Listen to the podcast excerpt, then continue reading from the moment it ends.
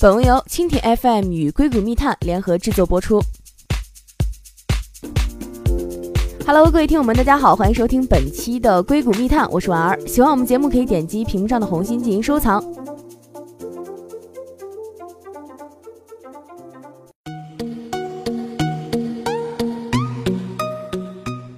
说到这个兴奋剂啊，我们要先给孙杨鸣不平了。四百米自由泳决赛结束了，孙杨获得了银牌，但接受采访时却哭了。人民群众纷纷表示：“孙杨不哭，你是非常棒的。”没想到获得金牌的澳大利亚运动员霍顿却大放厥词：“孙杨就是一个服用兴奋剂的骗子。”这可让大家炸开了锅。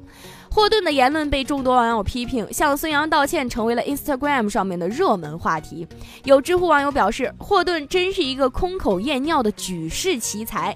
还有网友发现，澳大利亚游泳队才是真正服用兴奋剂的骗子。澳大利亚泳协在二零一三年召开发布会，承认他们的奥运选手曾经在伦敦奥运会的训练营里服用过违禁药物。尽管如此，西方媒体依旧是助纣为虐，声援霍顿。果然，外国反华势力亡我之心依然不死。孙杨在二零一四年的仁川亚运会前，的确是因为涉嫌服用了曲美他嗪被禁赛三个月。但是那一次涉嫌服用禁药已经被证明是一次误服事件。曲美他嗪在二零一四年一月刚刚被列入了赛内禁用物质，而孙杨出示的证据证明曾经使用了药物万利爽治疗心脏不适。的确，兴奋剂与奥林匹克精神格格不入，而现在又有一项新技术正用于训练超人运动员，而且里约奥运会上已有五人使用。今日侦查，Halo 另一种兴奋剂。首先，我们来认识一下什么是 Halo Neuroscience。Halo Neuroscience 是一家致力于神经科学、激发人类潜能的科技公司。他们开发的第一款产品叫做 Halo Sport，是一个耳机模样，能够加快运动员提升力量、获取技能速度的头戴训训练设备。那么，下面我们来说一下公司概况。成立时间：二零一三年，总部在旧金山，创始人丹尼·超，融资情况：A 轮是九百万美元。下面我们来说说什么是 Halo Sport 的原理。首先，我们来说说 Neurospotting 技术。小编试图在谷歌上寻找 Neurospotting 的科学解释，结果发现这是 Halo Neuroscience 的自己创建的一个词汇。那么从字面意思来看，就是神经刺激技术。这项技术与美国军方训练飞行员和狙击手使用的技术有一些类似。功能上，Neuropromin 是通过能量脉冲提升运动神经元的兴奋度，从而帮助运动员快速增加力量，获取新的技能。你可以注意到，Halo Sport 头带上有一些柔软的泡沫触头，它会轻触运动员的头部，能量脉冲就是通过它们来传导的。根据这个 i triple e spectrum 杂志报道，运动员在热身或者训练时戴上 Halo Sport，内部电极会给大脑运动皮层输入1.5至2毫安的微软电流，这呢会促使运动皮层发出更强大、更同步的信号给肌肉，这样子更多的肌肉纤维在运动中被激活，从而达到训练的效果增倍。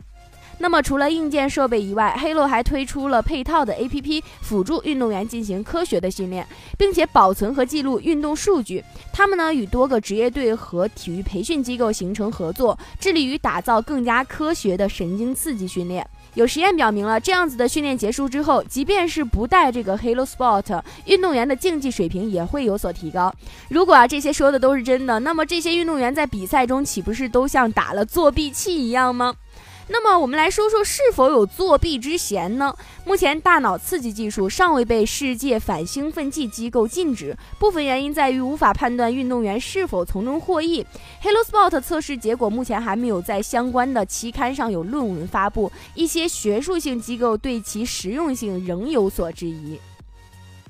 在里约奥运会上，有五名运动员受过 Halo Sport 训练，他们分别是特立尼达和多巴哥共和国100米跨栏运动员迈克尔·托马斯、塞拉利昂100米短跑选手哈弗萨图·卡马拉、美国男子400米跨栏运动员迈克尔·廷斯利、美国4乘100米接力运动员迈克·罗杰斯以及美国现代五项运动员萨曼莎·艾克特伯格。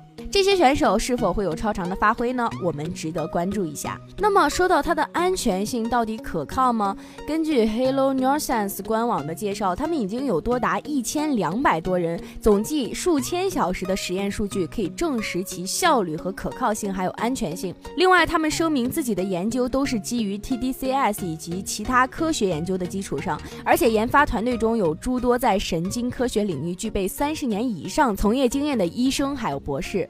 对于 Halo Sport 这个硬件本身来说，它是符合全球质量体系检验的。那么一切看上去都很美，但是 Halo Sport 是否对于运动员产生长期危害，还是值得仔细研究和探索的。下面我们来说说它的合作案例。首先是与美国滑雪队合作，冬奥会项目跳台滑雪是一种看上去很简单，但实际技术含量极高的体育项目。它需要的是运动员具有极强的爆发力、身体控制能力，还有平衡感。而美国的跳台滑雪运动员已经尝试使用 Halo Sport 进行为期四个星期的训练，他们有效提升了百分之十三的滑行推进力，同时起跳平滑度也提升了百分之十一。第二个是与 MGP 的合合作，美国田径名宿四百米之王迈克尔·约翰逊在德国开办了一家运动员训练中心 MGP，通过个性化的训练提升运动员的竞技能力。现在呢，他们正和 Halo Sport 合作，训练效果提升也是非常的惊人。在两个星期内，使用 Halo Sport 训练的大学生橄榄球运动员提升了百分之十二的下肢能力，并且实现梦想，入选了职业联盟 NFL。第三个呢，是在医疗领域的潜力。针对体育训练，仅仅是 Halo Neuroscience 的开始。他们目前正在和美国一些顶级医院合作，研究他们的技术能否帮助中风患者加快康复的速度。虽然说合作进展颇多，但是 Halo 也是面临着众多专家的质疑。神经科学家 Jared Coney Hovens 就炮轰道：“简单来说，Halo 就是夸大言辞了，没有证据可以表明 TDCS 可以提高基础运动学习能力，更不要说是复杂的运动员技能学习了。”需要注意的是，这儿的恰恰就是 TDCS 的专家。兴奋剂与奥林匹克精神格格不入，我们坚持反对任何组织或者是个人违反奥运精神使用兴奋剂。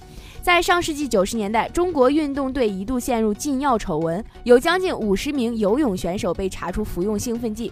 新世纪以来，中国不断加强反兴奋剂立法工作，严查兴奋剂，重塑形象，坚持兴奋剂零容忍。二零一二年奥运会中，尽管叶诗文没有任何禁药污点，就因为伦敦奥运会女子四百米个人混合游泳最后五十米冲刺比男子冠军还要快，便被英国《自然》杂志污蔑重伤。后来，英国《自然》杂志也向叶诗文道歉。孙杨的今日遭遇的不公正待遇，也正是警示了运动员要爱惜羽毛，远离禁药。当然，在面对日新月异的高科技，反兴奋剂运动也面临着查不出是高科技，查出来就是兴奋剂的尴尬。所以说，希望现代的竞技体育能够回归奥运精神。好了，说了这么多，以上呢就是本期节目的全部内容。如果你想了解更多的精彩内容，欢迎关注硅谷密探的微信公众号。我们下期节目再见。